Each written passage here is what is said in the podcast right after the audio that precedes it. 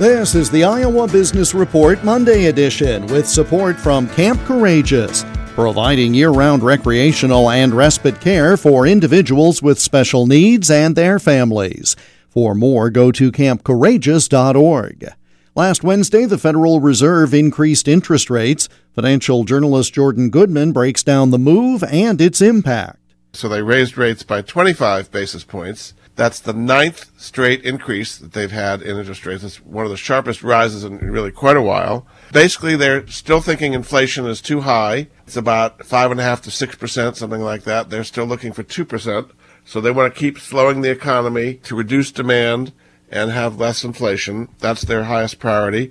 But they did nod to the banking crisis. And this has just put a lot of pressure on other banks as well. So the Fed's looking at the banking situation. Some people are saying they shouldn't have raised rates at all, but they decided to raise by 25 basis points. It did not calm the waters. Before the press conference, stock market was up nicely, interest rates were down, things were looking kind of positive. They said, okay, it was a pretty dovish increase. And then after the press conference, the stock market plummeted 500 points, interest rates went up. It was very unsettling. Because basically what Powell was saying is, we're not done. We're going to keep raising rates further until we get inflation completely under control. Inflation's at five and a half to six percent. We want it at two percent. So we have a lot more work to do.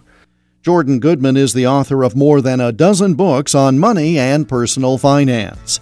The Iowa Business Report is presented with support from Camp Courageous near Monticello, Iowa. This year's car raffle fundraiser is now underway.